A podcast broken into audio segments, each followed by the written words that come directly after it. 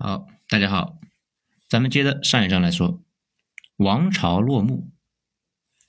这按理说啊，七寡头在俄罗斯的地位无可撼动，他们呢拥有半个国家的资源，百分之八十以上的政府官员的支持，他们比总统都光鲜。这唯一跟总统不一样的是，他们不需要承担总统的责任。事实上，有句话是这么说的：总经理、妓女和替罪羊。都是可以更换的，老板们的财富才是不许动的。七寡头之一的别列佐夫斯基呢，曾经说过：“如果我愿意，可以让这只猴子做总统。”如果啊，回到一九九九年世纪之交，大家会确实会觉得他们一直混下去，没人能够对他们造成威胁。但是在遥远的天边出现了一丝阴霾。也就是普京。关于普京呢，咱们就不想多说了。原因呢，大家懂的。普大大那是真强人呢，以前当过木匠，后来呢当过克格勃。他和那个默克尔都是情报人员。年轻时候的默克尔也在东德情报部斯塔西当过间谍。普京也在东德度过了几乎全部的间谍生涯。他俩呢也都会说德语和俄语，都有长时间在东德工作的生活经历。不知道呢，大家有没有注意到，每次啊他俩在一起都会表现出令人尴尬的情景。在一九九九年，普大当时还是一个朴实无华的总理，在考虑到啊他是叶利钦第十七个月里面换的第五个总理，那你们就知道这个职位在俄罗斯那有多么的无足轻重了。叶利钦晚年身体一直不太好，几乎每天都在疗养。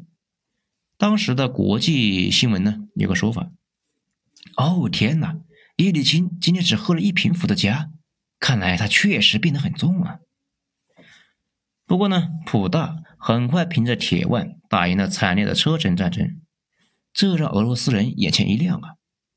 俄罗斯人是那种啊不怕牺牲、不怕痛苦、就怕憋屈的民族。所以他们就是天生热爱铁腕人物，这也是普京慢慢的被大家接受的原因。叶利钦身体不好，也可能呢是面对这个烂摊子啊，闹心的不行了，干脆就不干了，想辞职。辞职就有一个谁来接班的问题。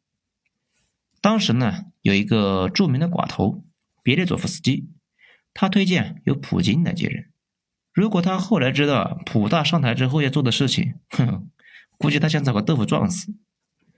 普京上台前和七巨头有个协议，大家商量好一起向前，不清算，不攻坚，互不干涉。不过呢，七巨头把普京就完全当成了一个代理人或者是经理来看待的。这没想到，普京的座位刚坐稳，就向寡头们发动了进攻，尤其啊是针对。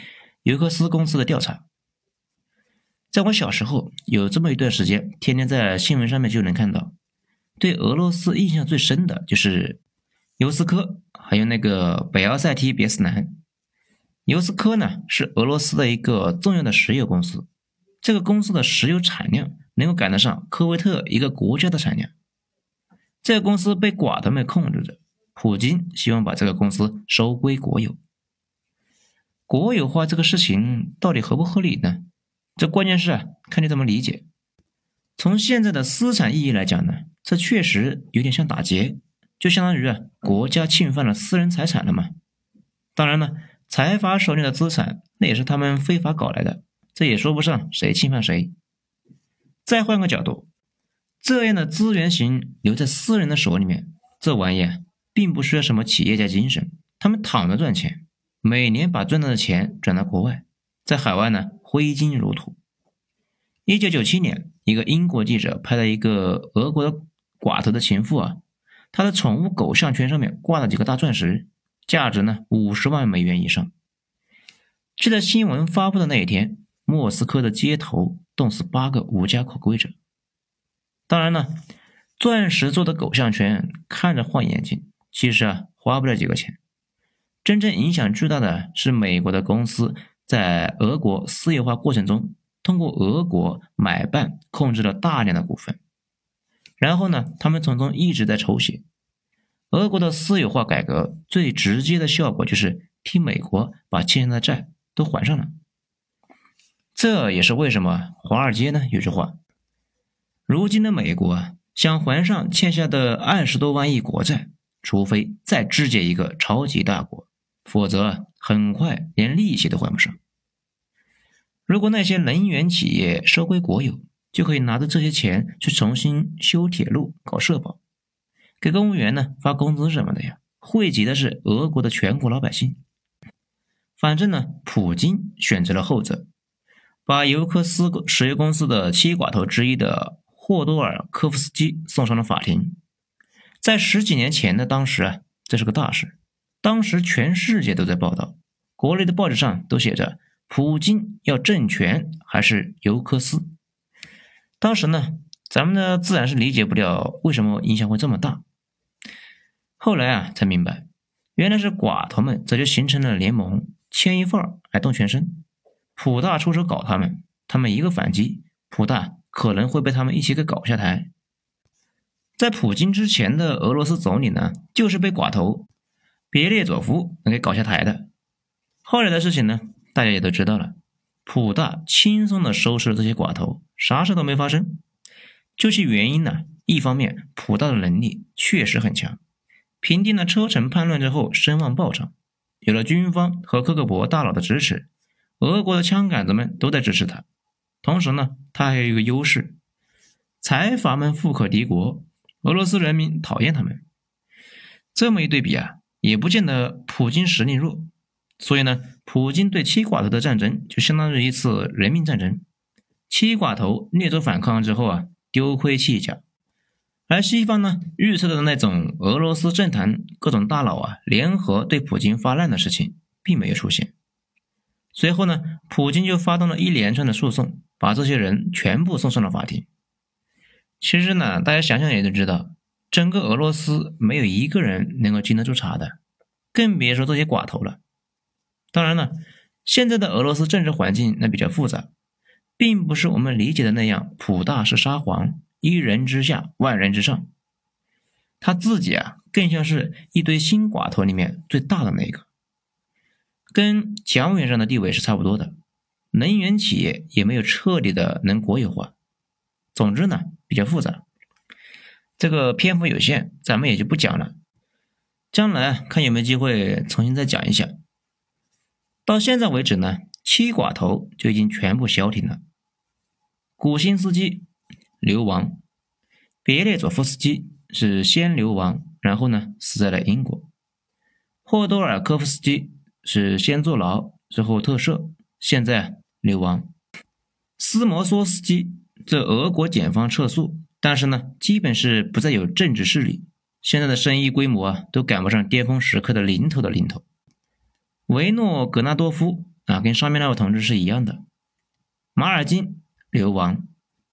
弗里德曼唯一一个躲过起诉的人，因为啊，他选择合作而不是对抗。这最后呢，七寡头之后的俄国啊，那是进入了新寡头时代。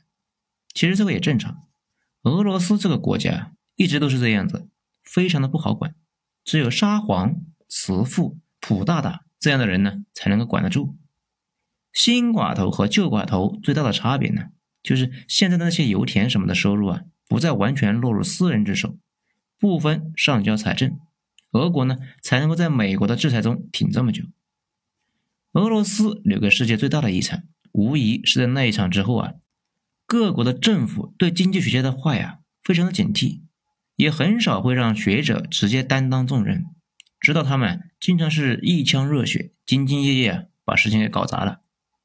往往呢，跟正常的官员一样，在工作中考察，有能力再提拔，这几乎就不会出现俄罗斯。玻利维亚那种政府拿着经济学家的药方直接就操作的事情了？如果说俄罗斯还给我们留下了什么教训呢？那无疑是凡事要慢慢来，急功近利，追求毕其功于一役，几乎呢无一例外都没有好下场。当然了，必须要说的一句是，现在的俄罗斯远远不能说已经彻底恢复正常。其实呢，了解俄罗斯的话。就知道这个国家依旧是处于高危状态，无论是政局还是经济，都呈现出一种极端的对立下的军事平衡。这将来会发生什么呢？都正常。这最后咱们还说一句，俄罗斯、利比亚、叙利亚这些国家呢，都在重申一个道理：永远、永远不要指望自己的国家烂成一团的时候，别人会出手拉你一把。